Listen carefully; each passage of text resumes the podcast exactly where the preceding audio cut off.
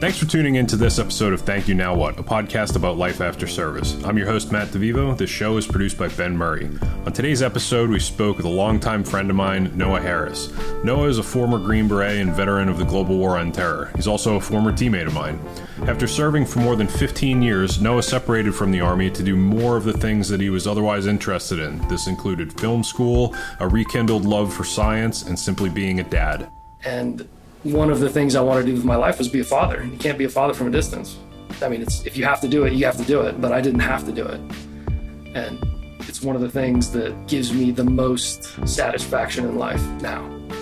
We hope you enjoy our conversation. Thanks for listening.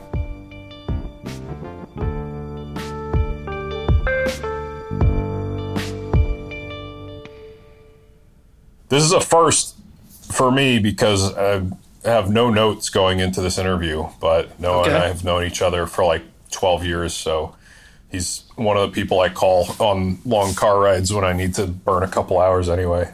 So if we just start talking about like black holes and shit, Ben, reel us back in. All right. I might want to hear that though. Am I the first former teammate you've had on? No, I don't think so. First from that team. Okay. We try not to stack up too many SF guys in a row, but it's hard because like that's that's the modal uh, army buddy for me, Yeah, right? I get it. Anyway, we'll try to shuffle the deck a little bit as best we can. But we kind of accelerated you to the front of the line because uh, you've been working with Megan on like a uh, kind of like a spin-off show, right? Exactly. Yeah, we're trying to put put it together right now. We're looking at having it out in uh, about a month. Basically, we're going to be exploring some of the psychological tools that she uses and that I've used in my own life. Um, although sometimes I call them different things, like spiritual, but exploring some of those tools to live a better life. Okay. You know, Is it just dealing with transition? Because I know that's what she specializes in. Are you guys going to branch out from that or start and then expand?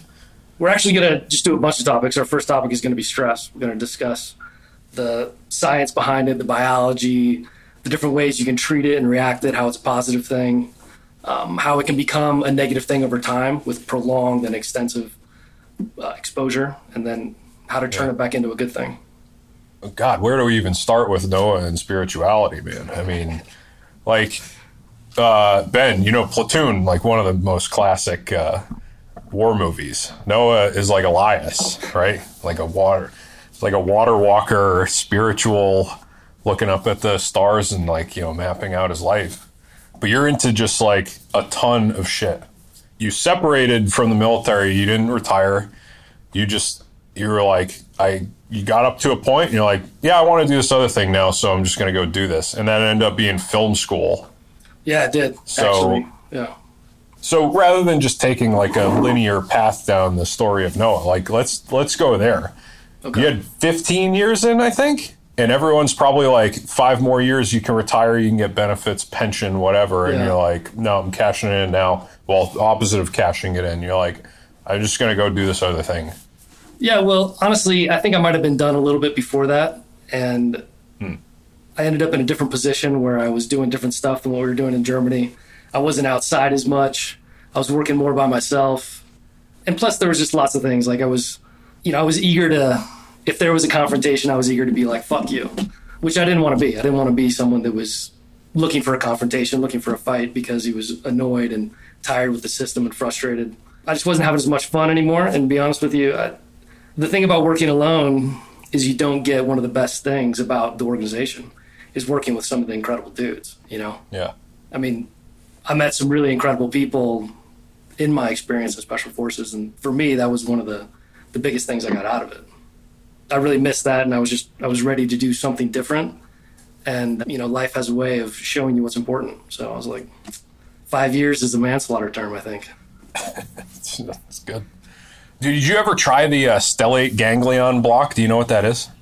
I do know what it is. I haven't tried it. I haven't tried it. It's pretty cool. I've had it done. I think I was one of the, I don't want to say one of the first people, but the first series of people getting it done um, on like a test basis. But I remember it was just like cool. So it's like this huge long needle that goes in your neck, like all of, I mean, pretty deep in there. And uh, there's like some numbing agent, and I guess Uh, I have no idea what it does, but uh, it kind of like calms down this place in your neck that may be like connected to your brain. It just calms you down for like a few weeks to a month. The guy who developed it, his name is uh, Sean Mulvaney. He's like an army doctor. I don't know if he's still in or he got out, and now he's doing a bunch of like uh, further research on it, or he's um, you know he's been like publishing, speaking about it. It was because I I got some of those you know runs where I was just irritable as shit, you know, and I got bothered with everything. And then I got that shot, and I was like, all the same stuff pisses me off, but I don't care about it.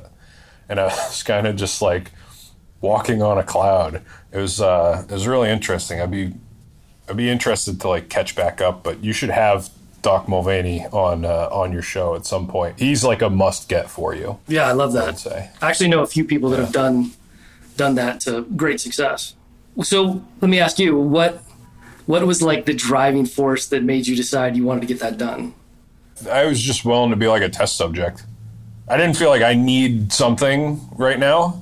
I wasn't like grabbing for it, but I know that I can. Well, at that point in my life, I could be a pretty irritable guy, and uh, on some days, pretty tough to get along with. And uh, yeah, I was like, oh, I'll go check, try this out. Some another buddy of mine got it done, um, and he was like, oh, you should just try it and see how it feels. And then, of course, they want to hear about it from from you because it's it's a trial. It was like you fill out some questionnaires and uh, before and after, and then tell you know how it went for you. And I thought it was pretty cool. Like I wouldn't be going back to get it every few months or anything, but it was a, an interesting experience. And I really hope it helps people who do need that. I don't think that I was one of the people who, who severely needed it. I was just willing to be a test run. But uh, I think that it does have the power to help people a lot in dealing with stress and irritability. And then even like some other stuff that I didn't or don't experience that it's also supposed to help with. Matt, how long ago did you get that done? Seven years ago? It's been developing for a long time. How long did it last? Two weeks. Some Two people say it lasts up to like a couple months. Did Um, the so I think I was on the shorter end. did the awareness of it that you could be aware of all the things that annoyed you without being annoyed did that help you create that more in your life without that I think so, but also a part of that is just growing up and True. becoming more. A a part of that is just becoming more self-aware over time. But I think in the moment it, it did help me. Yeah, I wasn't like, uh, God, I need something, or I'm gonna, you know, blow my top. It was like, you know, I pissed some people off yesterday, and and I don't, I don't like being like that. But I was also in a place where you could be a complete dickhead at work, and if you did your job well, like it would breeze over, and it was kind of like, uh, you know, yeah it was accepted yeah. So you were the intelligence sergeant on our team when we served on a team. So did you keep just doing stuff in like on the intel track? yeah and then kind of ended up yeah just you end up working more alone and more inside which is great. It's and it's a different kind of challenge. You know it exposed me to a lot of things i wouldn't have been exposed to other, otherwise but it's not what i wanted to do. One of the things that i really wanted to do one of the things i loved about the army is doing hard shit outside. You know doing challenging myself in nature. That was one of the the most rewarding aspects of my military service. And, And now you're at 15 or you you're sitting there at 15 years and you're like jamming intel reports at a computer in a dark room or what? yeah pretty much yeah Yeah. that's what it, that's what it felt like. You know, it, maybe it wasn't exactly that, but that's what it felt like more and more and more. And uh, there was other Yeah. things I wanted to do. When I left the military, I was and am fortunate enough that I knew how long I could go without working. You know, I was pretty good with money for a little whi- little bit, very lucky. So I knew I could go a long time without working. And quite frankly, like I just wanted to do shit I enjoyed. After 15 years of being told when to show up, where to show up, what to wear, you know, just all that stuff. I was like, I'm going to do what I want to do. And um, Yeah. it was explore shit, explore the shit that I'm interested in, creativity. You know, that, that was, that's why I wanted to do that. The big issue that I did have, that I did run into during the transition was I didn't have a clear, other than explore the things that I was interested in, I didn't have a clear vision of what I wanted to do with my time in terms of like, because I've, I've strong ambition and uh, a tremendous amount of existential angst that I believe is only remedied by deep and uh, severe challenge. Is that what you were looking for when you first joined the army? For sure. I know you're a different person at the point you join and when you get out because 15 years is a long time for an adult male to develop. But uh, Yeah, for sure. is that where you were after when you first came in? that and so, I mean, there's several things. I think the three key things you talk about on the show that I mean I really relate with is identity, community, and purpose. Right? Yeah, that's trademarked by us. Where, actually, really. before I answer that, where, where did where did you come up with that? just listening to other people. Okay, it just formed All the shit that Ben and I know about transition is just rank ordering the stuff that comes on this show the most. What do you mean? You can just you could just learn about it from listening to other people. So we never came up with we never sat down and wrote down like you know it's a it's a combination of like identity, community, and purpose. It's this triad, and we put it out in a journal and had like a nice triangle PDF or something. Like no, that's just the shit that I kept hearing. Uh, there's a fire truck outside. That's just the shit that I kept hearing from other people and registered at the top of the list. So if you like it, you like it. But yeah, I mean, uh, I but I understand it. It's not arbitrary. So yeah, I, I try to focus on those three things when I talk to other people about transition, or you know, I I do like some mentoring with a couple different groups or or uh, you know charities or whatever. Pick up the phone. People going to school, people trying to get into school, people trying to get a job. So yeah, just comes up the most. Anyway, back to you. So you talked about there's just transformative aspect of being in nature, challenging yourself, and seeing where you couldn't go before. So I asked if that influenced you to join the military originally, and then you you brought it back to this triad of uh, identity, community, and purpose. So if, if you can think back to what you were thinking at the time, what really drove you in, and you were pre 9/11. Yeah. I was actually came active Yeah. duty January 20, uh, 2001. I'd been to basic training earlier. I was in the reserves, but I didn't really do anything. And I like transferred units and then I did a little bit of time. Then I'm like, "Ah, fuck this. What am, I, what am I doing? I want to go active. I felt like I was just, you know, not committing. There was something I wanted to do and I just wasn't doing it. What's joining the reserves like? How old were you when you joined the reserves? Um, 20. 20. Yeah. Went to basic training. What was it for? What was it for? Um, generator mechanic. I went to basic training in in uh, Kentucky, and then I went to AIT in Aberdeen, Maryland, and uh, Okay. did that, and then got to my unit, and they're like, "Oh yeah, well, you're never going to fix your generator. We're going to become a supply unit." Yeah, and I, I wasn't really into it. I was moving anyway, so I transferred units, went IRR for a little while, and then I joined a uh, psyops unit actually. oh yeah. Yeah. And I was a broadcast journalist, but only in job title. I never went to AIT. Just did some like on the job training. What's that? Like a reserve broadcast journalist? You putting this like before Facebook or anything like that? Yeah, it was. You doing like uh, Armed Forces Network bits? No, you're doing you're doing exercises. You're doing exercises like big like, you know, pre global war on terrorism exercises that they run. You know, you're doing pieces for that for that psyops piece, which I guess is MISO now or whatever. I don't know any of the current Oh. stuff. What do you mean exercises? Like you're reporting on it? like the leader of a country passed away and someone else stepped into their place and it's your efforts to influence the population in the direction that you know the government wants Oh, okay.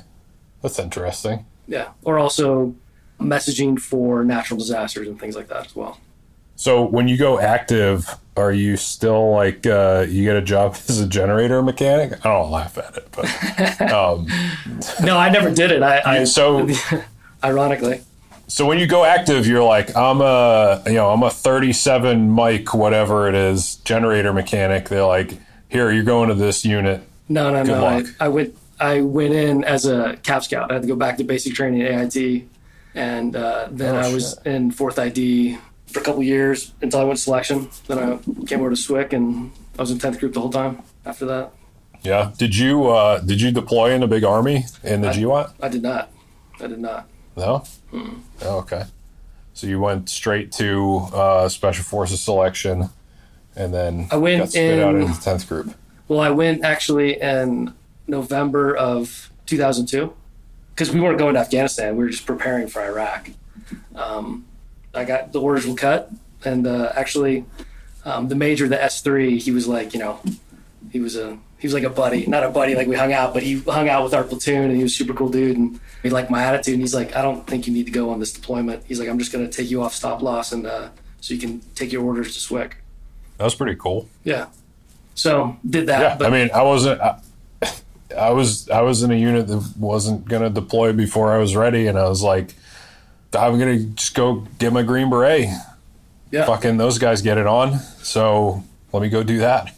Plus, I also felt like in special forces there would be better training and tactics. Not that the big, not that the military doesn't have good training and tactics, but we were preparing to fight the Russians. You know, it was like big. All the exercises that we did were force on force, like first cav versus 4ID. It was just huge force on force exercises, and I didn't. Yeah. Um, which that was their job, but I didn't think that's what I would actually end up doing. I thought I'd be in the middle of the city getting shot at, trying not to die. And um, Yeah, I also thought that special forces would be, I would be better trained to deal with that. But I actually came in with the intention of going special forces. That was my that was my intention of coming in, and actually to come back around to the the triad.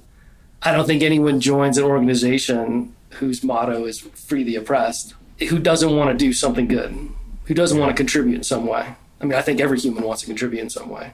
I know I did. And I think the military and something like that, it's such a huge undertaking that it becomes your identity. It gives you a community, it gives you a sense of purpose, which all were things that I was looking for. And the main reason why I got out is I realized I couldn't do that to the best of my ability in the military any longer. Because I believe that service is one of the, the key elements of living a, a content life, of being fulfilled, of being, you know, happy. At least it is for me. for a lot of us, it seems like, and this has come up as well. So I'm really just regurgitating old conversations. But for a lot of us, there's a point that it seems like military service is not maybe not the only way to serve, but like the most noble way to serve. And a lot of that got hyped after 9 11. But did you feel like there was a point where you had to realize that there are other ways to have a purposeful life? Or, or the other things you said build an identity, build a community. Yeah. I was basically, when I got out of the military, I came to a realization that I was not like a disaster human being. Like, I mean, I paid my bills, I did my taxes, you know, I, I did all the things that people are supposed to do. But internally, I was just not happy. I was not happy. I had this, like I said, incredible existential angst all the time, just like overwhelming. And uh, because of it, I, did, I made a lot of selfish, selfish decisions. I think it's the source of all addictions, is that angst. And uh, I knew that I had to find a way to deal with that. That was more important than anything else I had I wanted to do at the time to me. So I decided I was gonna I was gonna figure that out. I was gonna take care of that. I had no idea what that meant, but uh, that was that's what I was gonna do. So from the time that you get to your first SF detachment to the time that you get out, it's got to be fun for a while. And then I won't even ask you because I know that our team was the best one that you were ever on. It, it actually Um, was. You're right. so You're right. It was. How? Yeah, For sure. I had the I probably had the most fun, honestly. I know. I, I told you I didn't have to ask.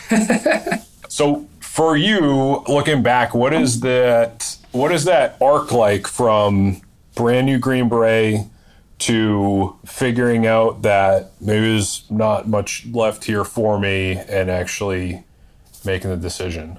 How many like how many phases, how many seasons are along the way there? There's quite a few seasons. I think one of the biggest. Not literally like Yeah. multiplying Oh, years by four. I, I knew what you meant. I know that you do. Metaphorically, speaking my language. Yeah. Um, Yeah. one of the biggest like areas of growth and challenge for me was in development was joy in the pursuit of excellence. I was actually thinking about this. I'm like, how can I describe the big thing, the big element in me that was transformed? And uh, it was joy in the pursuit of excellence. I mean, I've seen it with so many different people. You know, they there is a satisfaction in doing something that is incredibly challenging and doing it to just you know the best that you can do at that moment at that moment and Yeah.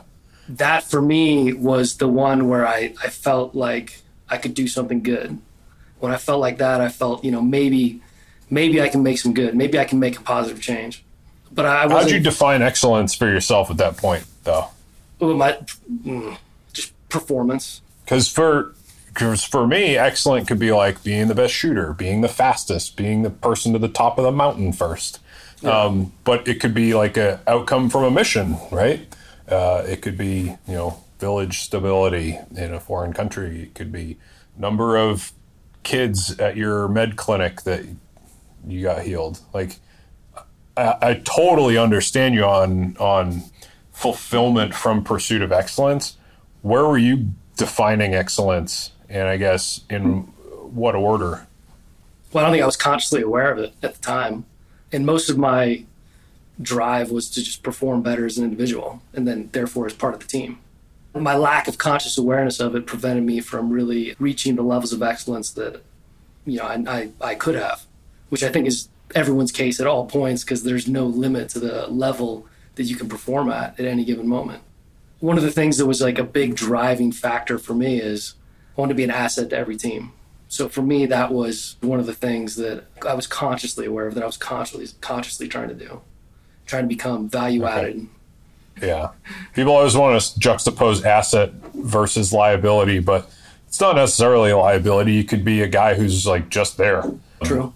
But as like a younger Green Beret, how did you position yourself to be an asset to your team? Improve myself. Because I know at a certain skills. point when you go to the Intel Sergeant course, like that's kind of a s- stamp of being an asset to your team, right? yeah, Like at that point, you turn into the guy. But when you have to navigate that water by yourself, what are you doing? trying to improve myself physically, mentally, my skills, my knowledge. Trying to balance. You know, schedules get crazy, and uh, it's hard to maintain the proper focus to be at a high level at all those continuously. So what's on your plate? Like physical fitness, shooting, being good at your job, being good at like deployment tasks, being good at your combat skills. Well, also, Before we met, were you were you doing a lot like what kind of missions were you doing? Were you doing like working through Afghans or Iraqis, or were you doing more unilateral stuff?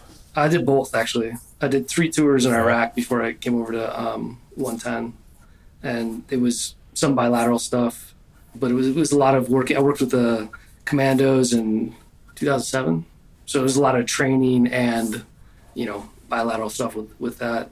Yeah, I'm th- I actually haven't thought about this shit in a while. You know, that's uh, it's years ago now.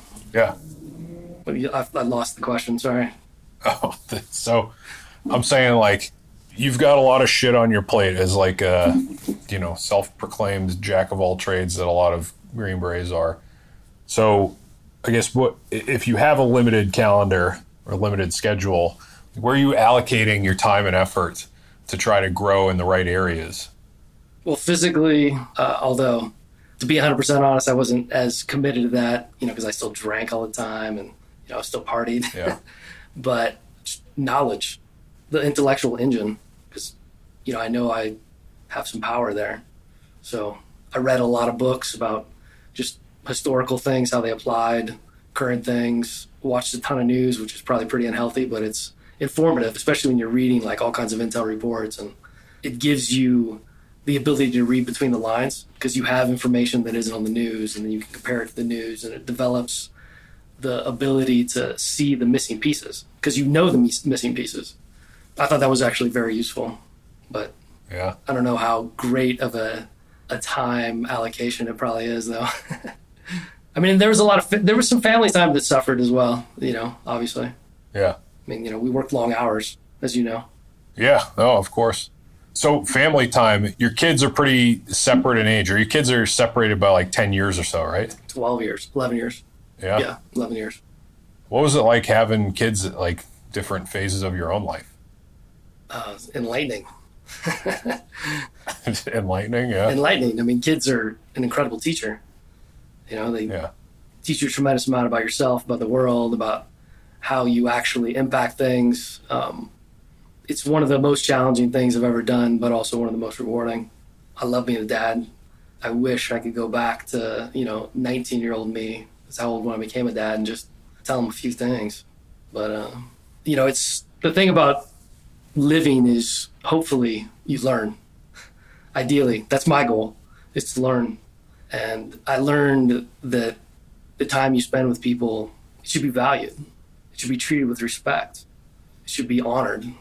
That's something I did not do as much of when I was in the military with my family time because I was stressed or I was annoyed or I was, you know, thinking about this or thinking about that. I always had I always had something I was some energy that was not properly put to bed or something. I don't know. It was continuous. Is there a different energy that you get for work and family? Is it coming from the same source or same jar or, or however you want to? Because I, you know, I don't have kids. I didn't have kids in the military. I, I had like a very single focus, right? It was yeah. job, job focus over everything else. But I, you know, I talk to people who have families and had them in the military. And, and do you have a different, like the, do you have a different well of energy for your job in the military and what drives you there and a different well of energy at home or do you have to use the same in both I felt like at the time I had to draw on two different wells, but the reality was that overwhelming existential angst that I experienced, I experienced it in the military too, and I didn't know what it was. And I tried to channel it in ways that didn't fully fulfill it. And that prevented me from just being present, just being totally present. I did feel divided in my attention at times. I couldn't divorce one from the other when it came time to do something really intense, I mean, you can't think about your family. You can't. You have to be focused on what you're doing, or you're gonna fuck yourself up, or fuck somebody else up. You know, you got to be paying attention yeah. to what you're doing. And so it's easy to. It was easier for me to separate the two along those lines. It's hard when you're, you know, your kid wants to play ninjas or whatever the hell two year olds want to play, you know, and you're like, mine's you know still going you can't just shut it off because it's it's a different kind of energy. That giving yourself completely to a task is a different type of well not energy it's a different type of skill. And yeah. one of the things that I've actually been working on for years now is developing that same ability to put myself into every single moment. That intensity that you experience in that connection to nature and just the flow and all that shit when you're completely focused on something really really challenging it's incredibly rewarding, which I'm sure you I'm sure you know. I don't know if you ever you know considered it like that, but it's something that I've experienced over and over and over again. And I've been trying to figure out how to put that into everything that I do, which is not an easy task. We talked about this on the Joe episode, and I got cut off because I was getting like super long winded. But it's easy to spend energy on things that are simple and hard it's frustrating to spend energy on things that are complex and easy. And then there's no energy on things that are easy and simple. And then the things that are complex and hard are just like, you know, truly rewarding.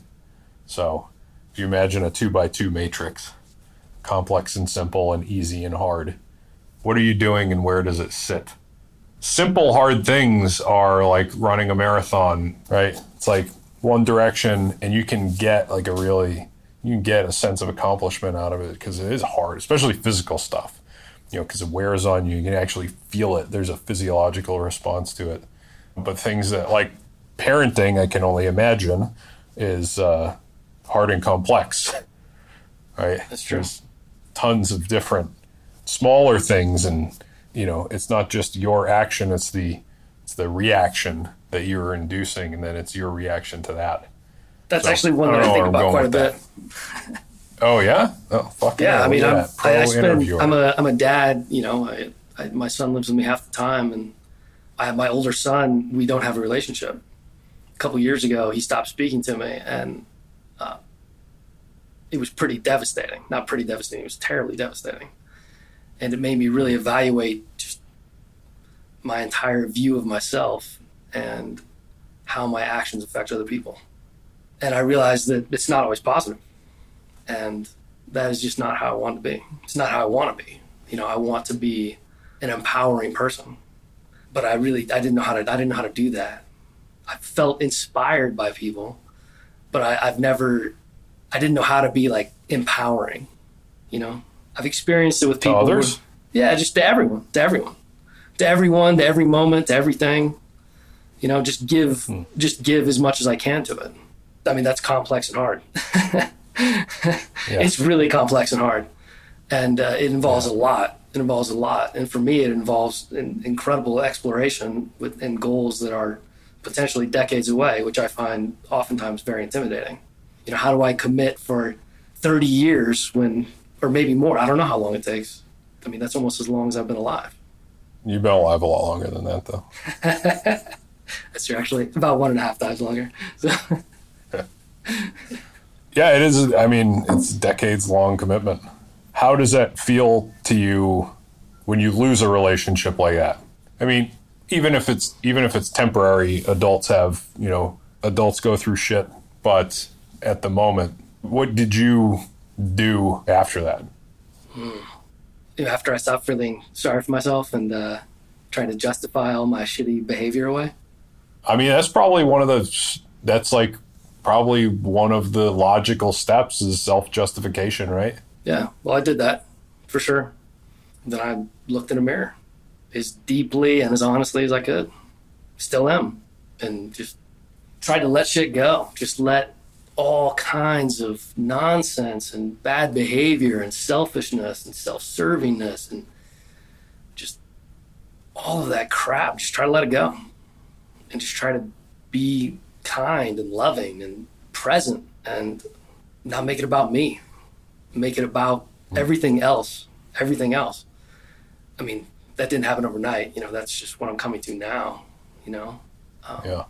But it's for me like the it's literally one of the worst things ever happened to me but at the same time it's led to one of the best things that's ever happened to me having that realization is one of the best things that's ever happened to me it's on par with me at the birth of my children it's completely changed my life. It's made me a better person. That calm that you talked about with the shot, I feel that like I feel that on a daily basis now. When I go on a walk, I went on a walk this morning before the snowstorm, and I was just overcome with it. Overcome with it. It's beautiful. I don't experience that continuously. I mean, I have ups and downs like daily, sometimes hourly, but yeah, it, it That's like incredibly ironic that you say, you know, your older son telling you that, you know, he doesn't want to have a relationship with you right now is on par for you with the birth of your kids yeah, in gravity. Not that, I mean, on one end, and it's, it's an incredibly joyous occasion. On the other end, it's an incredibly devastating occasion. But in, in terms of gravity and allowing you to grow as a person and then probably have the long term goal of reconciling that, right? well, I think now I couldn't have had the relationship that he obviously needed. And now I can. How does it get better than that? Even if it hasn't yet, if it's hmm. yet to be reconciled. But it's also, it's made me a better person with my younger son. I mean, it made me a better parent with my younger son. It's made me a better human to all people.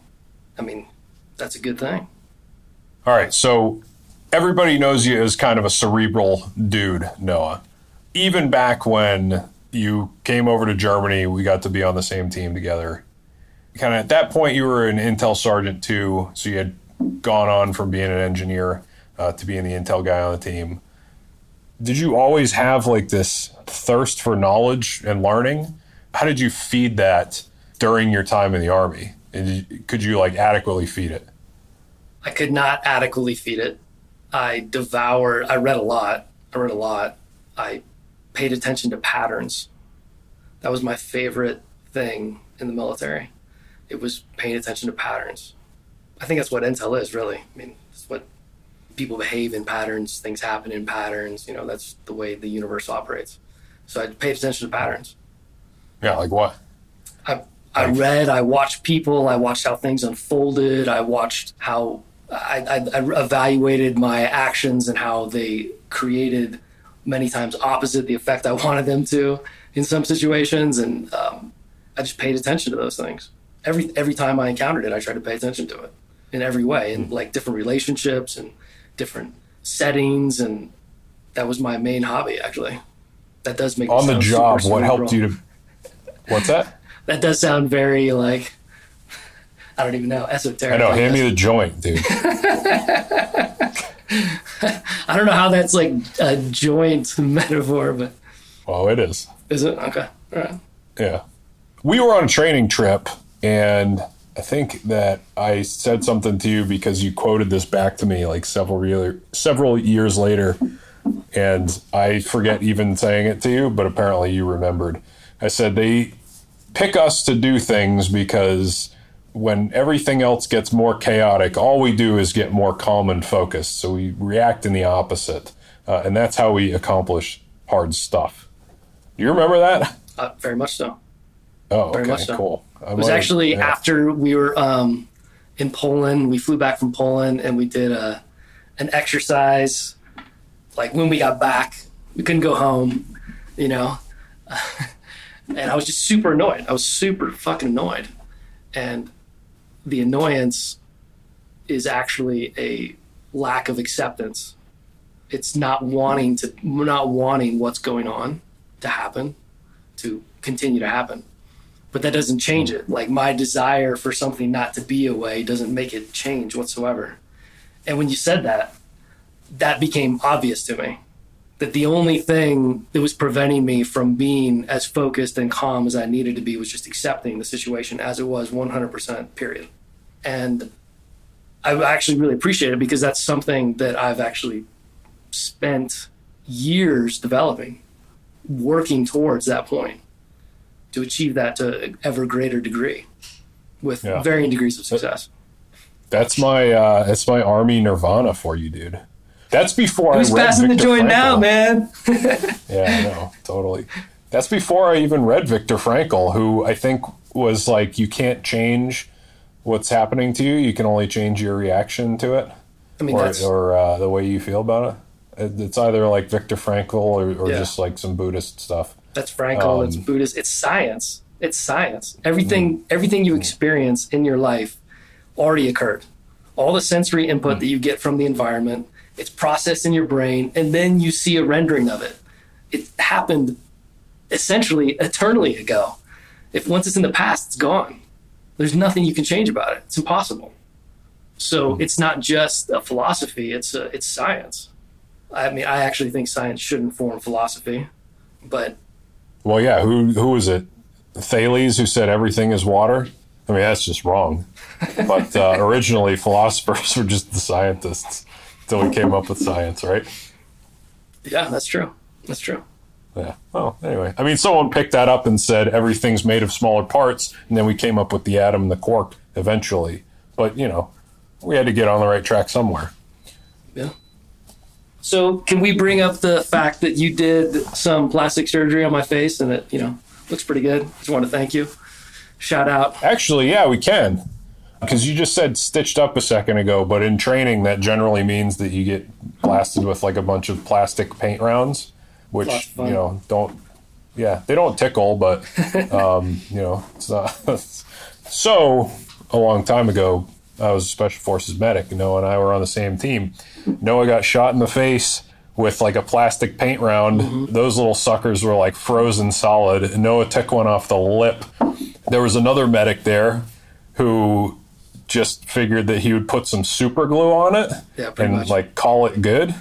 So Noah comes back to the team room and I was like, "What the fuck happened to your lip?"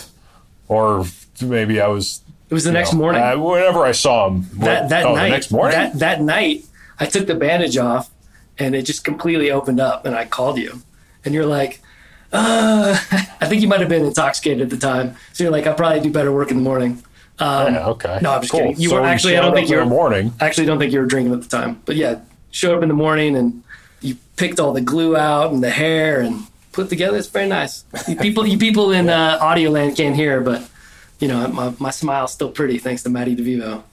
because the super glue was still there, but like the lip was still like open. So I, uh, I had to grab like the little tweezers, whatever you call them, had a little scalpel and like cut the glue back out, washed it, and uh, did some pretty good work. I mean, I I was not a good medic, but I could stitch pretty well. Oh, you did a good Uh, job. so now you don't have such a fucked up face. Exactly. Uh, and you, people still look at you. Thank God. And then we had Peanut Gallery Charlie standing there in my medic room. I remember like heckling you the whole time. I don't even remember that part. All right. You said that our team was the most fun that you ever had. So after we part ways, what are the other steps from there until you're sitting in a dark room alone, jamming intel reports, and decide to make the decision to get out? Well, I was in the dark rooms pretty quickly after that, but the decision to get out came uh, a year before I actually did it. I was in. Uh, Yeah. I did a year in Sudan. I missed all of my kids' first grade. I realized I hadn't been with my oldest son for a birthday for all 18 years of his life, and I was just like, "What am I doing?" you know, this isn't even what I want to do anymore. Although that experience was incredible, and I'm incredibly grateful, and I, I loved the opportunity. I got to meet some incredible people, and it really expanded my entire worldview. But that was the defining line of like, okay, I gotta, I gotta do something different. You know, I can't give the most here anymore. Is it the Sudan? I don't think the people from there call it the Sudan, but Aren't you supposed to call it that? yeah, I think so. But I don't know. No one there like ever called it. Welcome to the Sudan. You know, there's no one. It's that how it went down. Yeah, I just uh, I've heard that. Like, uh, okay, I mean, it's probably it's worthless commentary for the show, actually. but I've just heard people say, I've heard people say the Sudan. Is that not a thing? it's a thing. It's a thing. But Okay, why? I'm actually curious. Tell me. I'm not, I'm not, I'm not sure why. Certain myself. certain countries, I think, have it like the Ukraine. But I don't know. that- Some people find Yeah, it offensive. I don't That's know. another one. yeah, some people find it offensive. I forget the reasons why. I don't know. Um, I didn't experience any of the locals referring it to the, as the Sudan. It was mostly like you know the non-locals. But Just here. If you're local, you're just like, yeah, it's here. It's like, uh, you know, home. well, they just say Sudan. You know, you don't say Uh. the United States of America. Yeah, yes, I love living in the United States of America. What? God bless the USA. Lee Greenwood. So the proper But name is the Sudan. the because yes. it's the proper the name is the- United the Sudan, States. yeah. What? The proper name is the Sudan. Yes, that is correct. Yeah, I just don't know why that is. Like it's the United States. I understand because the states, right? The. You're asking don't know. beyond my uh, my beyond my wisdom on this All right. one. Well, it's a good thing it's not a fucking State Department podcast, or we're both failing right now. But I need to. I'm gonna go look up why some countries have a the and some don't. The United Kingdom. That so maybe it's just a, a one word country with the is strange to me because I understand like the United Kingdom, the United States, the Kingdom of whatever, but the Ukraine and the Sudan I don't understand.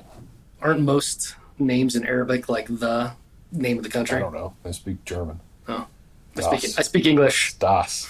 most of the time. Das Sudan. Das Sudan. So, all right, cool. Back on track. what was the Sudan trip like? Because I only know you from. I think we did an Iraq trip. We did like an Iraq trip together, but I don't. Think I actually saw you right before I went to um, Sudan. We hung out in Germany. The Sudan was it was the Sudan. In a lot of ways, it was a great experience. You know, it was uh, interesting to be in a country where it's very oppressive. You know, the government and the intelligence service pretty much control everything.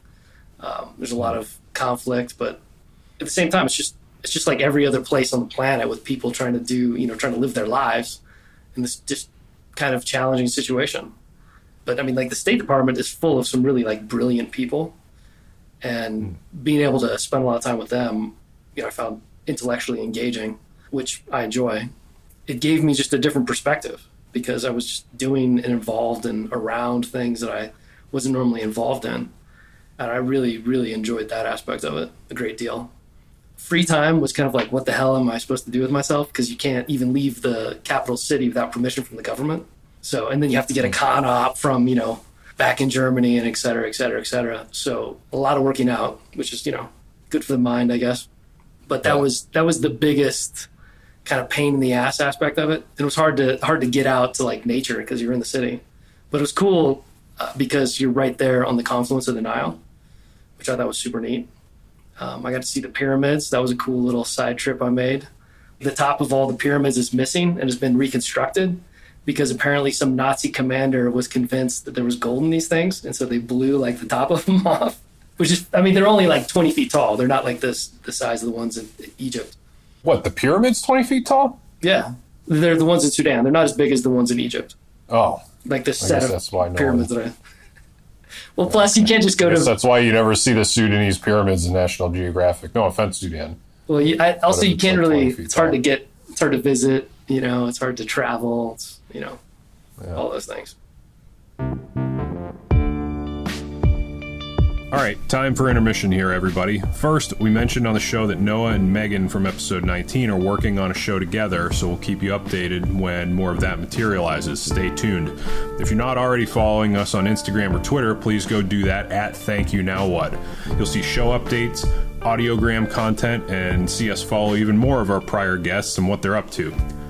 If you're in the search for some show swag, head over to our website at thankyouNowWhat.com and click the merchandise link. You'll get to see our very cool and very subtle show design our buddy Chris put together for us. We've got a few colors, and I went ahead and got the army green because, of course, why not? It also looks and feels great. Go ahead and check it out. You can still find everything else about us at thankyouNowWhat.com. There we have our entire backlog of episodes and descriptions. If you'd like to contribute to the show, you'll see some links for PayPal and Patreon. If you're on Patreon, you get more perks starting at just a dollar an episode. Click the link or head to patreon.com slash thank to see more. Please know that when you share with us in the cost of doing business, whatever doesn't go straight to production costs gets redirected to nonprofits that support or honor veterans. Very sincere thank you to those who take part. We're very humbled that you enjoy the show enough to do so. We appreciate any reviews you can give us on any podcast player you're enjoying. As I'm recording this, we're at 49 five star Apple Podcast reviews, so let's see if you're the one who can get us to 50. If you do nothing else, please go ahead and tell someone about the show so we can get that word of mouth. Thanks, and let's get back to this episode.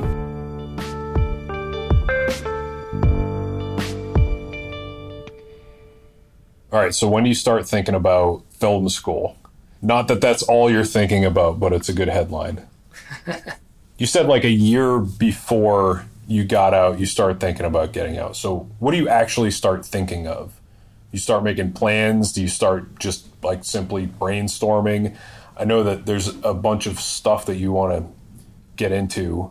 So, you decide on film school. Now you're back in school for, you know, scientific research of the mm-hmm. cosmos or whatever the fuck you're doing right now take us through your like transitionary period when it becomes a reality. Well, I didn't have a great plan other than go to school here and then go to California at some point in the future and just figure it out, which is asinine. But the only planning I really did, was, yeah, but the only planning I really did was money.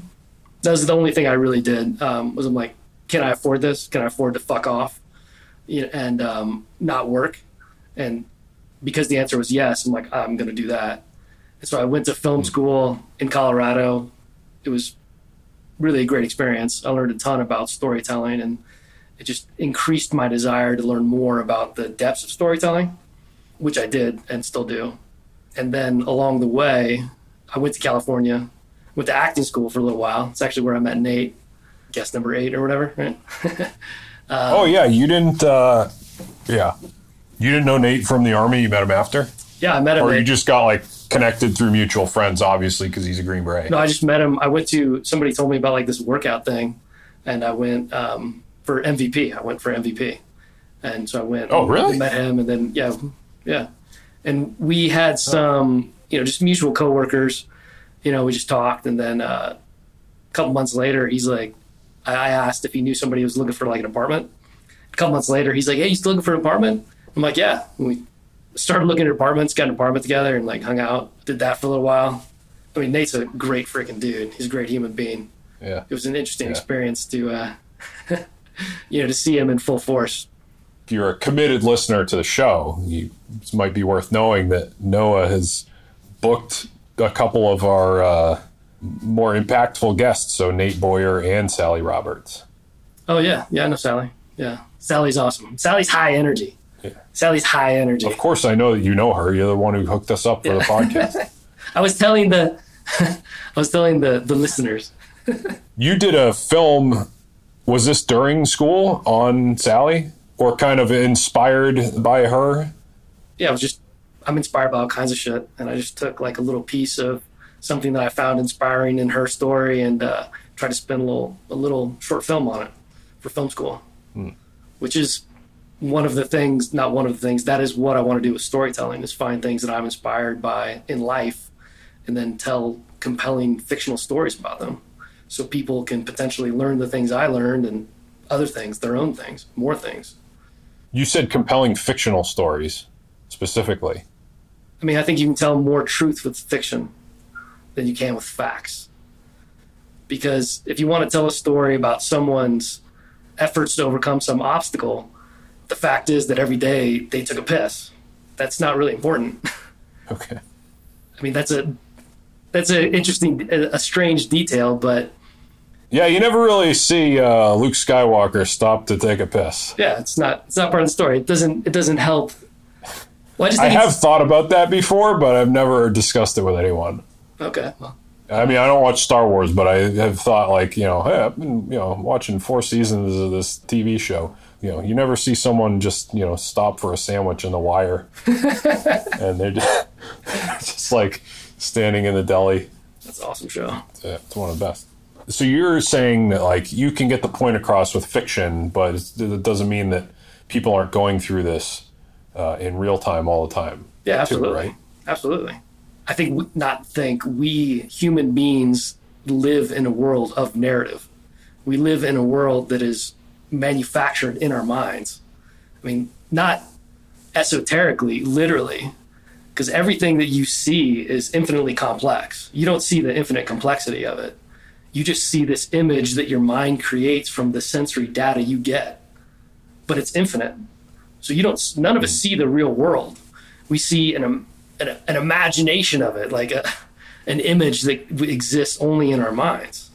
Yeah, now you're getting into some crazy Noah shit. That's right, man. Nothing is nothing is real. It's only the projection onto our brains. Well, th- there is an objective reality.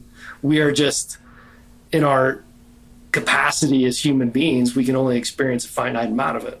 That's why when your rendering of the world is in line with reality, you can get the results you want, positive or negative. That is science. That is how the world is.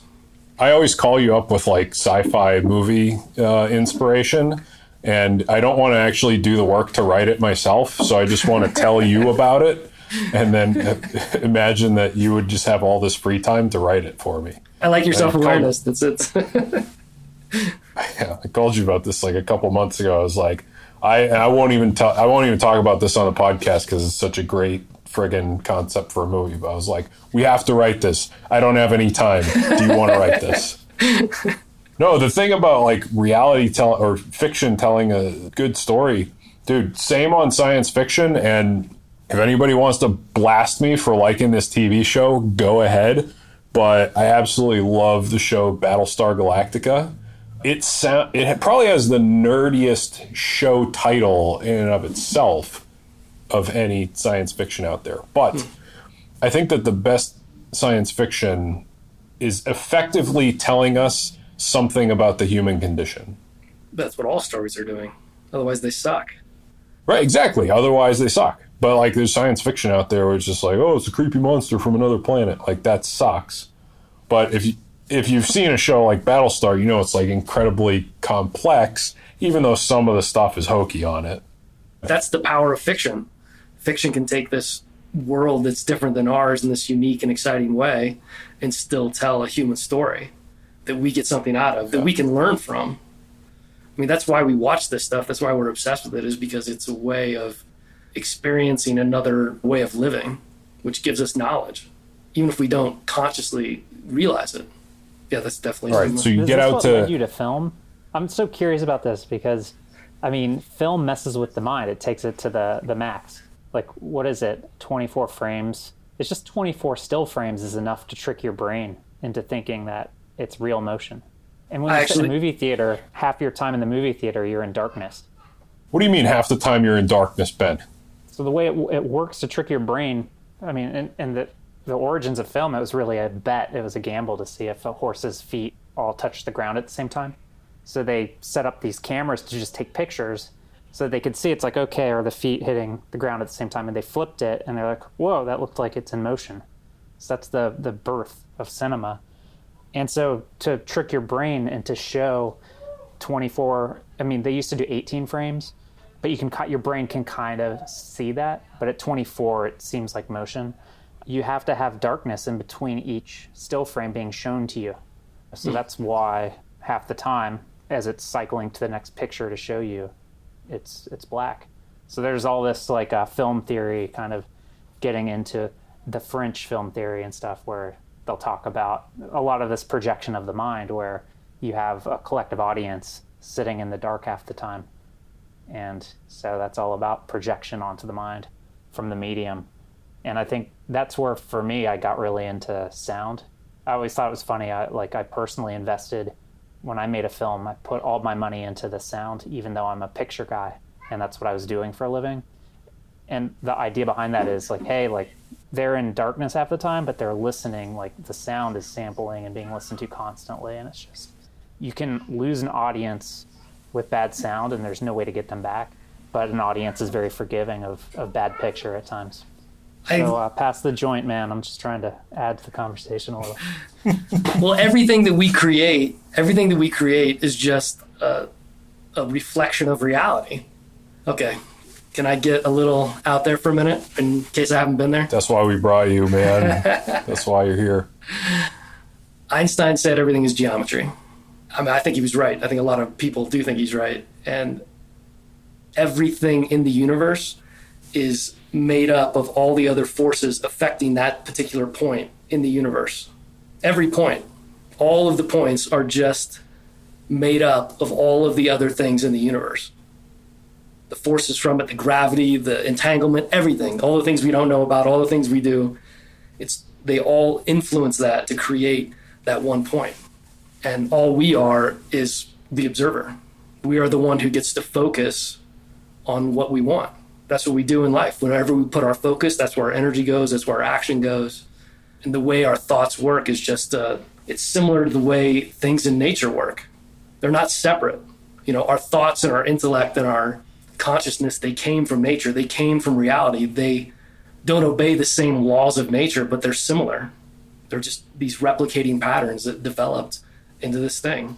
And film is able to capture an element of that that somehow connects us to this deep oneness that I think everyone desires to feel on some level, and some of us much more than others, or we're more aware of it. Hmm. But I, th- I think film can do that. Good story can do that. That concept of focus seems to be like a through line and theme of this episode and what you've talked about. Like when I look to you're striving to reach perfection in craft and devoting your attention and focus to something, which you both have found great success at doing, is something that, you know, if you try to do that to everything in your life, like you'd go insane and you'd get nothing done. So it's like you have to have a filter of some sort. And I'm, I'm just curious, like, how that works for you guys. Like, how do you, is that an unconscious thing? Because, for instance, you could make, you know, oh, waking up, like the Japanese get super into it with like sushi, for instance. You know, you could choose one thing and just go forever on that. And how are, how are you choosing your focus? And has that changed over time? Or are you more conscious of it now? I'm far more conscious of it now. My main overarching goal in life is continual self development. I came to a realization I was like 40 years old, cleaning my cleaning my bathroom, and I look in the mirror, and I got 40 years more, maybe. Maybe I got 140 years. I don't know. Maybe I got 40 minutes. But there is a time limit, and there will be a time when I'm done. And if you don't constantly prevent decay, you will decay. And the only way to prevent decay is with growth. And you can't just grow your I mean there's lots of ways you can grow yourself, but there's all there's a limit to all of those in many aspects. But in terms of developing who you are and expressing who you are, the deepest aspect of yourself, there's no limit to that. That's what I want to do. I mean there's lots of specific goals, but that is my overarching life goal. Is continual self-development. And it happens with varying The degrees of Japanese call that kaizen. brilliant that a culture Constant, constant improvement. yeah it's, it's it's it's brilliant that a culture is like this is the thing that is important i respect that very much So when you weren't so improved and you were just starting out in the film industry, tell me about that. well, not that I'm so improved, you know, like it's it's a it's a constant constant effort. It's continuous. Yeah. How much are you in the and I don't say this to be offensive. How much are you in the trope of like packing everything you own into a car and driving to LA and figuring it out? Oh no, versus it was, that was totally that trope. It was totally that trope. It was yeah, just Is it really? Yeah, very much so. Just like All right. I'm gonna go out there. I'm gonna figure it out. Why do people do that? Well, I don't know why people do it. I know why I did it because okay. I w- did not have a clear vision. Without a clear vision, you can't develop clear goals. Without clear goals, you can't develop clear steps. And my my real visions, my honest visions, um, I was 40 when I got out of the military. That's a, an entire lifetime. You know, that's more life than many people get. And I knew there were things that I wanted to do that I just wasn't doing. And I also wasn't being honest with myself about what those things really were because they're intimidating. And that lack of honesty prevented me from creating a clear vision. I'm just going to figure it out. I'm just going to wing it. I actually had a psychologist for this thing I did in, in, in special forces tell me, you think you can, you get through life by winging it because you can. And you could get a lot more done if you considered, you know, things before you, he said it far more eloquently than I'm saying it, but he's like, you wing it a lot. Is being able to wing it domain specific? I find that it is, personally. Well, it depends. When you have metrics for achievement, that's a little different. I mean, wing it in terms of life. I'm just gonna wing life. Mm. You know, I'm just gonna wing oh. it. I'm not gonna really like. I'm not just really, don't go poor, and don't admit defeat, and that's that's all you need, right? Yeah, in so a way. Self-declare success in life.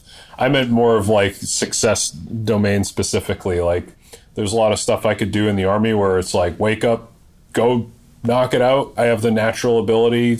If I tried harder, I could do it a lot better. But I, you know, I did it just as good as anybody else. So there's stuff in other domains where it takes all of me to get by. Well, I don't want to just wing it anymore. You know, I think that was one of the things that prevented me in many ways from making good decisions. I want to be involved in the complex hard section of, you know, that's where I want to put my focus because I have yeah. complex and challenging views of the way my life can be. And the, yeah. the big thing, um, when I went to LA, I also, I left my, I left my, my ex and my kid just like, you got this, you know, like just incredibly selfish. Like I didn't appreciate the depth of my, my selfishness at all or my the consequences that my actions had on other people. I just didn't appreciate it. And one of the things I wanted to do with my life was be a father. You can't be a father from a distance. I mean, it's if you have to do it, you have to do it, but I didn't have to do it. And it's one of the things that gives me the most satisfaction in life now. Because at some point you made the decision to come back to Colorado. I remember talking to you about that, and that was like top of mind for you because I realized I was wrong. I was wrong. I was being selfish. I was demanding of the world to provide me with this incredible goal only in the way I pictured it. Give me this thing only in this particular manner. There's an infinite number of options the way things can happen. Infinite. I was restricting my worldview in a way that was just incredibly negative. And it was I just couldn't look away from it anymore. And I, I spent a lot of years being negative and doing things that hurt people, not consciously. I wasn't trying to hurt anyone. I was just unaware. I was absorbed with my own self self survival, and that that awareness just ate on me. And I'm like, I can't. You know, I don't want to be like this. I want to. I want to be a father. I want to be there. I want to be a good role model, which is the most important thing you do as a parent. It's really modeling, in my opinion. You model behavior. You empower by the things you say, how you say it, you know, how you help structure time. But you model good behavior being absent is not good behavior if you want to be in someone's mm-hmm. life. So you talked about existential angst and then selfishness and then realization and taking action on that selfishness. Was this the point where your older son kind of laid that on you or is this self-awareness developing over time? How does it actually happen? Well, there was self self development and self awareness that happened over time, but when that happened with my son, I just woke up one day I could see the hmm. truth. I saw my life as one thing, and I was able to honestly look at it. And I found gratitude for it, even in like, that was really the thing. I had to find gratitude for what I had. The more I could go into all of the negative shit that's happened in my life and all the bad things and give gratitude for it, the deeper and deeper my self awareness became. My understanding and my commitment and my strength to do the right thing, what I believe is right. And so I just spent the next couple years trying to build good habits, trying to do the right thing, trying to say I'm sorry when I make mistakes, trying to be there for people. And also, not only that, but um, to be there for myself, you know, to be accepting and compassionate to myself too. Because if I could be that for myself, I can be that for other people. But my life has gotten better and better. I've had ups and downs and, you know, like bad things happen, but it's can just continue to improve. When you're talking about the time that you're leaving the army, you kind of do this financial assessment and you're like, I can burn through this wad of cash for a while without worrying about having to make a living and kind of following a few goals that I want to do. When when do you start having to focus more on like professional self-sustainability? We've talked a lot about your personal life, I think, for the majority of the episode. So, in your professional life, how are these two coexisting and coming along during the same period? You know, you've done some screenwriting, you've done some acting, uh, you've produced some of your own stuff, you've been in commercials, advertising, but where where is all the professional stuff happening while this is going on? Well, my number one job was to figure my shit out. Number two job was to learn. I mean, that's still kind of my that's still kind of my job. At this point, I'm I'm more honest with what I really want to do with my time, because I realized that I don't have to do anything. I could not do anything, and I could you know live till I'm an old dude and probably not work hardly at all. For a while, I thought about doing that, but I don't think that that is um, it's not satisfying. My big career goals now are they've really transformed over the last couple years. From what to what? Well, storytelling is still a huge deal. It's still something, not a huge deal. It's still a goal. Um, I've refined some specific things that I want to do, but my decision to go back to school to study sciences is is the beginning of a path that I know will be quite extensive. I plan to get a PhD in physics. And I also know that there's a lot of other things I want to do in my life. So I'm not sure I can dedicate the next six continuous years to that as a sole endeavor. You know, so there might be, it might take longer. Who knows? It might take 10 years. Well, you'll have to be a, like a TA or teach like an undergrad course while you're a PhD. I think that's how you get by. Well, I have, I have, I have, a, I have a few, a few things that I that I dabble in, and a few things I want to do. Storytelling and sharing the things that I've learned, finding a way to share the things that I've learned and the things that work for me with other people. Like that's what I want to do. That's why I want, that's why I study science. As a means to tell a story or some mix of just your own personal wanting to understand the universe better. Well, I want to understand the universe better so I can tell more truth. So sometimes you can tell more truth with fiction and sometimes you can tell more truth with science. You know, you can tell truth in lots of different ways. You can tell truth by the way you act with people you can be true in the way you believe, the way you feel in your heart. I have some understanding of the way the world works that I would like to be able to explain so people can experiment on it and find out if that's really true.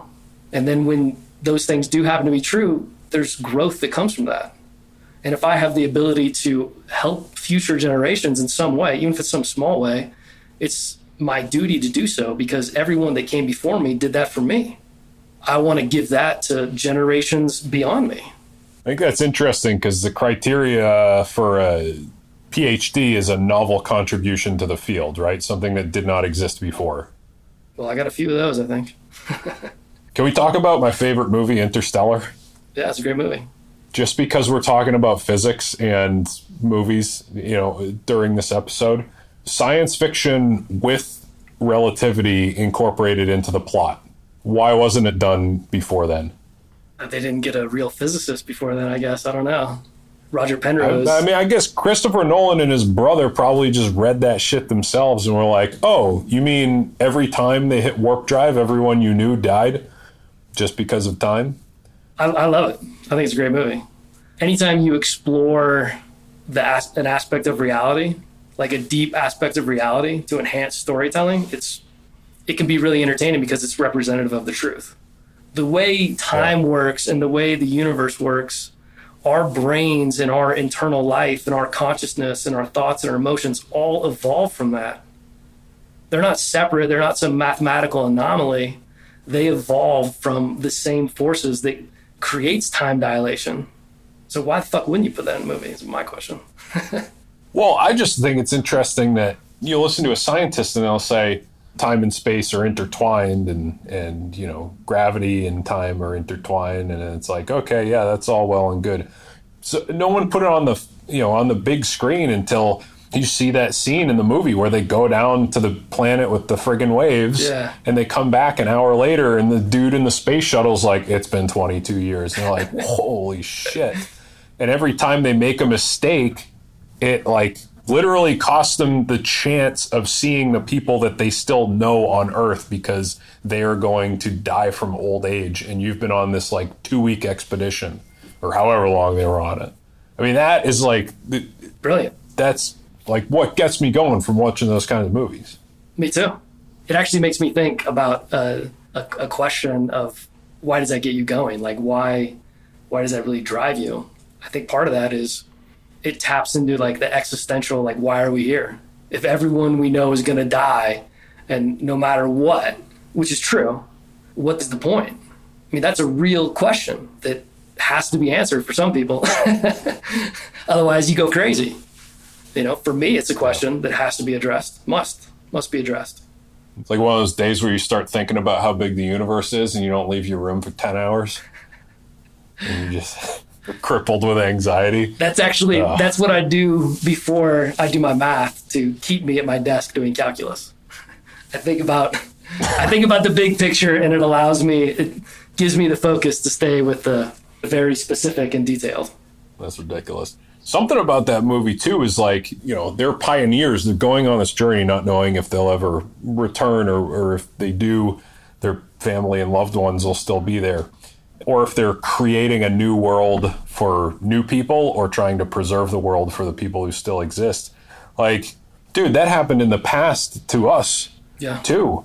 It's like if you were like Lewis and Clark, you're like, oh, you know, I n- might never make it back home, and if I do, it'll be like ten years from now, and it'll be a completely different place, right? Like we are so comfortable with like, yeah, you know, I'm gonna go to, you know, I'm gonna travel to Europe for like a few weeks, and I'll come back, and it'll just be the same, dude. Even going to combat, honestly, it's like it is like a different world, but you get there and get back so quickly. It's like you, okay, I'm leaving now. Okay, I'm going to this other place. I'm going to see some wild shit, but I'll be back to my own place pretty soon. And it'll be pretty much like the same that I left it. And it's just going to be like four or five, six months or so. Actually experienced Is that crazy? Because when you used to go to war, you went on like an expedition. Like, think about being in the Roman army, man. You went like, yeah, well, we're going to Gaul. I'll see you in five years. You know, make sure, make sure you try to keep the kids fed. that's what happened in World War II. You'll come back when we're done. Yeah. Uh, Well, from D Day till VE Day was like over or under a year, but it's like a year, you know. So yeah, it was definitely. I mean, if you were in the National Guard in the early 2000s, like you did an 18 month deployment, which sucked ass, but Yeah. um, yeah, uh, I mean, that's pretty admirable too. Admirable too. You go until the job's done and then come back. That's pretty cool. I'm glad I didn't Older wars that. are cool. grateful great 1917, dude. How great of a fucking movie was that? that was a Since fantastic we're talking about movie. movies. That was actually that was I think in my mind that might have been the best the most invoking of actual war in terms of like the the real intensity of like the darkness of it. It gave me the most invocation of those of those feelings. From a like a movie watcher, I was glued to the screen for the entirety of 1917. Yeah, me too. Glued to the screen. I think it's one of the best. And I heard before I went that it was supposed to be like a one shot movie. So that I, initially I was trying to like track that aspect of it. I understand that it it wasn't, but it was made to look like it. You know, mm-hmm. like if the guy's walking and the camera goes like behind a tree, but it's panning with him. Like they can take that opportunity to cut it, Yeah. but it still looks like a one shot movie.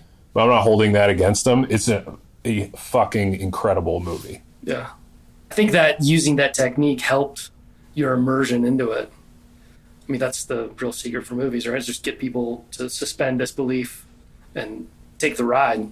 and you're sitting there like with 1917 you're sitting there and that that one shot aspect of it like i remember coming home from the theater and all i was thinking about was i was thinking about a lot of stuff but one thing i was thinking about was like can i mentally trace the first scene to the last scene spatially because you should be able to if you pay close enough attention to the movie and just thinking about it it's like it had to be uh it, had to be like a physical distance that the main characters could cover which then just shows you like how tight the lines were and the conflict was. Yeah. that you could travel for a day and cross enemy lines and then end up at a different flank with a different unit. I mean yeah. I have to go watch it again this weekend or something. Yeah, that was an intense conflict.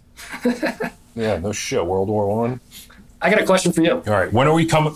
What? I got When are we coming out with a our first sci-fi or war movie? I wrote a war movie uh, script, actually. Yeah, I think I read that. Yeah. Did you? Not the not the Staplehead one. The um, it's about Iraq. Oh, I did not read that one. Yeah. That needs it needs to be rewritten. Everything needs to be rewritten as soon as it's done. And we got to get it picked up. I, I want to read Now I it. sound like a now I sound like a big time producer. We got to get it picked up. I got a, I got a question for you. Why why did you decide Yeah. to do this podcast? See one, do one, man. I guess I I have a good reason, but I wasn't like I don't think burning to do it. I was just curious about it. I wanted to see if we could do it. I listen to a ton of podcasts. I very rarely listen to music, but if I'm like walking around or I'm not engaged in like deep work uh, or conversation with someone, but like if I'm not actually at work, you know, I'm in the driving, working out, cleaning house, walking somewhere, groceries, whatever. It's all podcasts because I've found this medium where I can learn and I can engage with other minds, even if it's a one way engagement, constantly. And like, I have a diversified list of shows that I subscribe to, but I kind of got interested in just like, how do you even do it? How do you commit to doing it? How do you make it sound good? How do you how do you create compelling stories that other people are interested in and want more of? So yeah, I just I wanted to do it, and then topically, I kind of was thinking like, I don't want to disparage anyone, but I really get sick of like the hokiness of veterans giving interviews or talking about any kind of veteran issues where I simply wanted to sit down with people that I found were interesting and just talk to them about their lived experience. And so if we could center that on this concept of transition, everybody goes through transitionary phases in life. We just all very certainly go through one that is very significant and uh, and we know it's coming and everyone does it. I guess I kind of put that all together and and then I asked Ben if he knew anyone who produces podcasts and he goes, "Do you have a pitch?" And I was like, "No." So I wrote one. I gave it to him and he's like, "Ah, let's just do this together." I was like, "Badass." And then we have pretty complementary skills and working styles and we like doing it. So we're just going to keep doing it as long as we like doing it. But yeah, it was kind of just to see what, you know, see it, do it. I enjoy it a lot. Thanks. It's it's interesting because you have uh, yeah, you guys do do great work. It's interesting because there's some really really high achievers, some just brilliant people, and uh, you do learn a lot from other people's shared experience. You know, because they're talking about how they figured it out. You can get a lot out of that. I loved loved the interview with Chase. Hey, hey man, Chase, if you're listening, you're a badass dude. Thanks for being so honest and open. It's inspirational, man. Badass, really was.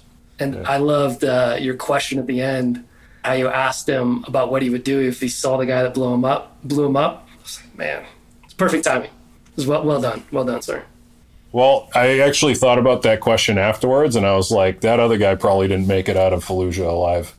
So I'm sure he's not around anymore. But yeah, and I, I was surprised by his response to that too. But yeah, I mean, he, obviously, Chase has had one of the most compelling episodes that we've had on so far. I also like the the different directions that each conversation can take. Like some of them can be just pretty professional and uh, matter of fact. I think a really good example for that is Marshall. Marshall's one of the most matter of fact, logic driven people I know and probably have ever met. He's also one of the most brilliant people that I know personally. But the way he's able to like assess, decide, execute during not just like a narrow encounter, but like through the phases of his life is uh, really inspiring to learn from. You know, and then you go to a guy like Chase where it's like we are talking about some incredibly like heavy topics where he's really just taking us through the moment that he doesn't know if he's going to live or die. And actually, another thing about the show, I have just as much, if not more, fun talking to people who didn't do the same kind of things that I did in the military because I'm learning again. I mean, you know that for a lot of Green Berets, like we come from central casting. Joe said that on our last episode we recorded, so I probably stole that line from him. But there's just so much else that goes on. I mean, it's so complex and so vast, and so many different types of people with different attributes and skills and points of view. It's like something I completely was not focused on for my whole time in the military because I, I was mission focused and I cared about the people on my own team and all the people that we worked with. That's a small sliver of the entire military. There's still a whole world of people that I didn't engage with and didn't know that well. It's a huge machine. So it's an incredible machine, yeah. Well, I think it's kind of representative yeah. of life on an even larger scale because all of society works because all these people are putting their energy into it, most of which you'll almost all of which you'll never encounter in your entire life, even if you encounter a new, new person every day. And we can all offer, I believe that all human beings can offer something to the world, to all humanity. That's not something I used to believe at all, but I 100% believe that now. People are fascinated. Since you listen to the show, you know that at some point I'm going to ask you who you are today if you never joined the military. I thought about this. I don't know, drug addled sex addict. um, No, I'm. I, yeah, I just. I think I would have been, not think. I was definitely. I needed some sort of martial pursuit.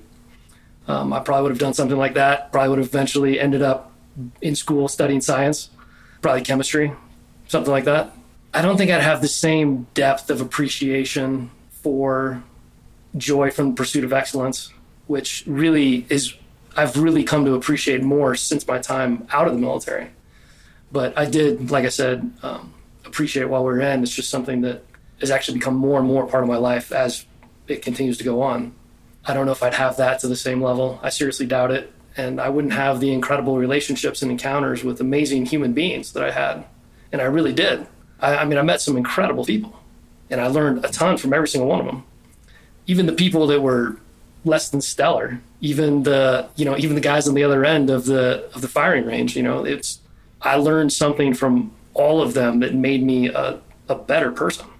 My experience in the military, it helped me create a framework in which I could focus my discipline. It helped me hone that skill. And now I can do it in anything I want. I'm very grateful for that. I'm grateful for all the people that I served with and interacted with and, you know, battled with all those things. I'm grateful for them too because they helped they helped me get to this point. And I mean, where I'd be, who really knows? But I'm yeah. incredibly grateful to be where I am right now. Why chemistry? I make drugs. okay. All right. It was now on, we're going down a Walter. No, it was path. it was on the it was on the drug adult sex joke. So, um, but I don't know. Chem- chemistry's All fascinating. Right. You know, it's uh, it's probably an easier job to get than theoretical physicist. How long is that? Uh, how far away is that? Theoretical physicist. I do it right now. I think I did some of it today. yeah, I've done a lot of theoretical physicists, so I'm a couple pints deep. Um, it's a ways away, man. I'm uh, I'm actually only in calculus two. I got to do calculus three, discrete, um, discrete math, differential equations, and then before I can take any like uh, 400 level classes in in um, Yeah. physics. So two years away from a bachelor's of science, and then you know, uh, who knows, four five years away from a master's, and it's not something I'm. I used to want to put timelines on things, and I realized if I do that and I make my goal so big, it becomes unrealistic. And if it's unrealistic, I can't actually devote my time to it. If I commit to a goal knowing that it may take much longer than I anticipate, if I just accept that, then I can move forward. Then I can just move forward towards that goal and not be like, okay, well, in a year and a half, I have to have a bachelor's because I could take classes in the summer, but my son doesn't, he doesn't have school in the summer he entertains himself a lot because he's a teenager, but why wouldn't I spend that time with him? I can. I have the means. I have the time. Why wouldn't we do things together? I mean, like, do I really need to take calculus three in the summer? I can wait till the fall. I didn't used to have. I didn't have that perspective previously because I was, even though I didn't have a clear goal on which to focus my ambition, I had extreme ambition, and that extreme ambition made me feel like I was wasting time and I, I don't feel like that anymore. I feel like time well spent is never wasted. And I can do that like making dinner. I can do that, you know, listening to music. I can do that having this conversation. I can do that doing my chemistry. I can do that doing math. I can do that on my walk in nature. Like if I don't go outside and spend time outside, like it's like what's I sometimes I forget what the point is.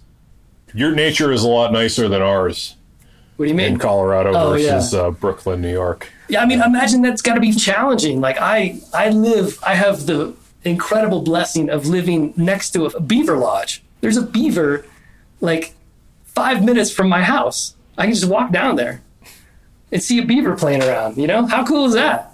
That's something more people should have. I think we all have the right to have that. Matt, you have some dirty squirrels down the block. yeah.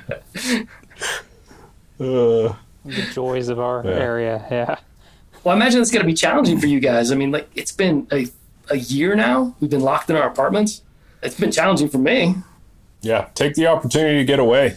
Something from living in the city, I'm always like, uh, I'm always taken by is that when I get back to nature, you look up and the sky's actually black, like really black, not just nighttime, but black, Yeah. which doesn't happen in the city. No, it doesn't.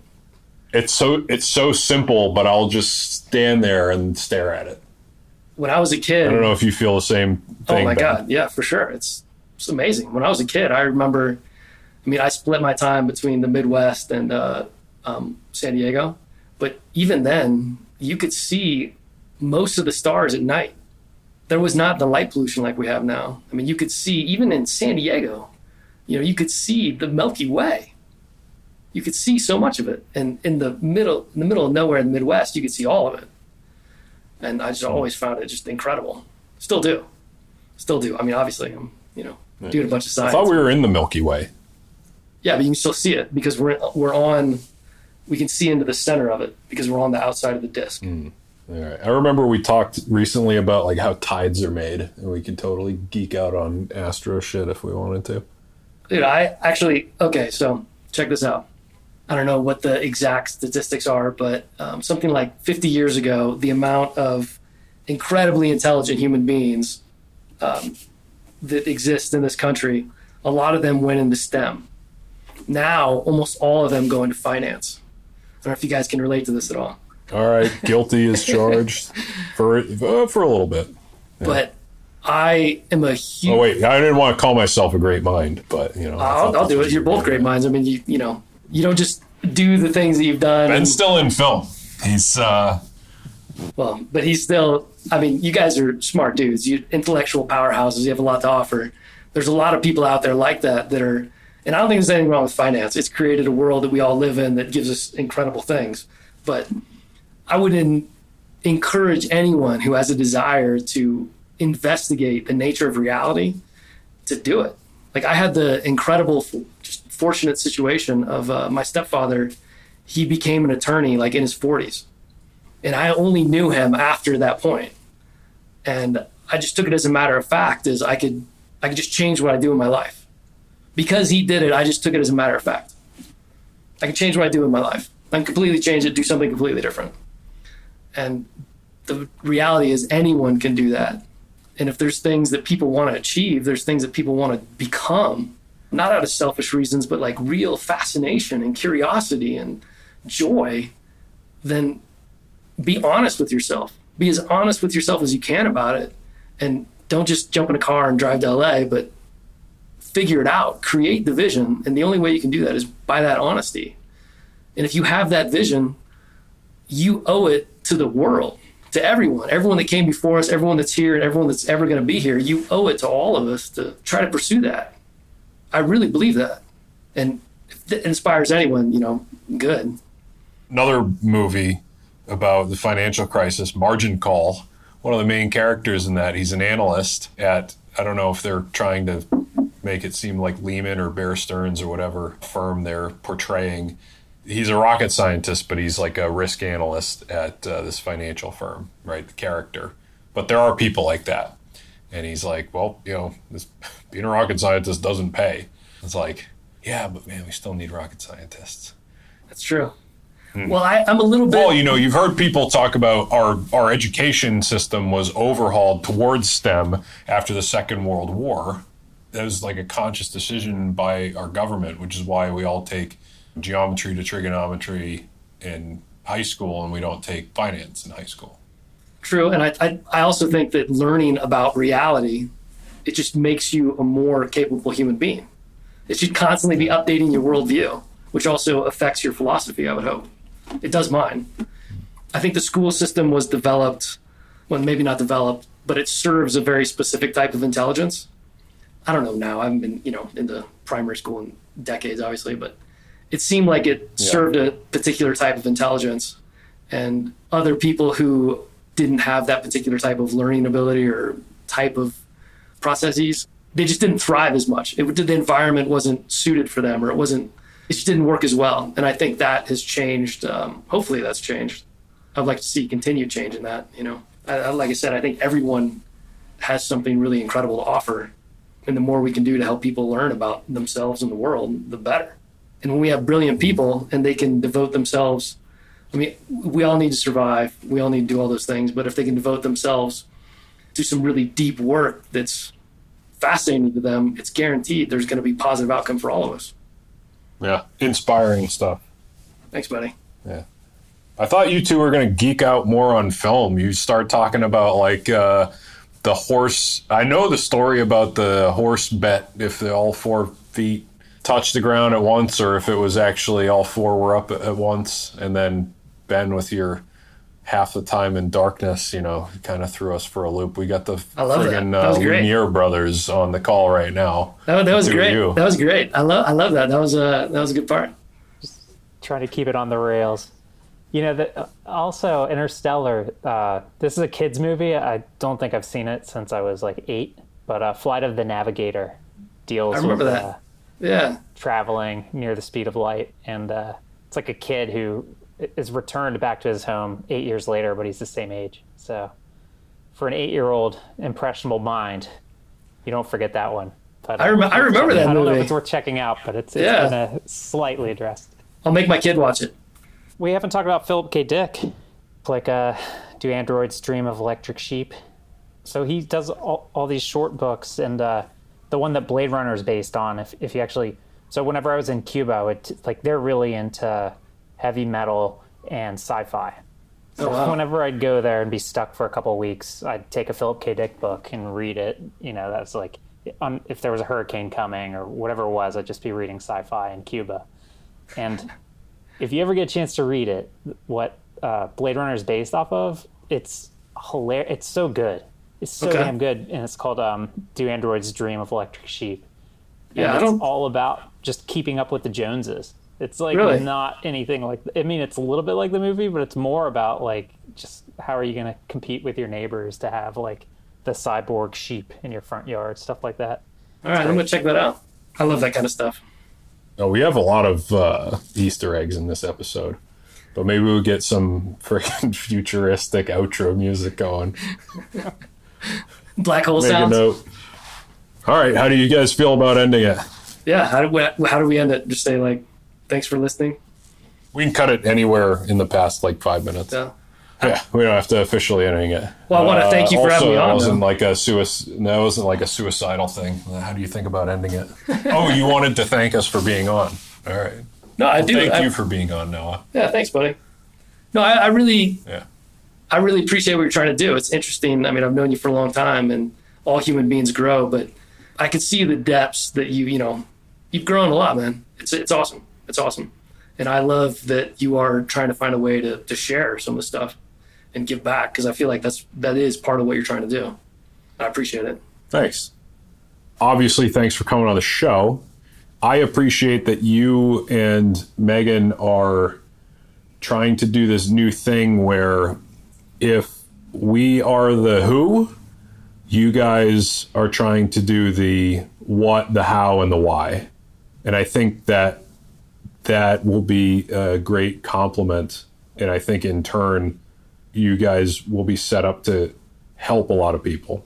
And that's incredibly admirable. Thanks. I do believe that service is another thing that I really learned from the military of that is there is nothing greater than being of service.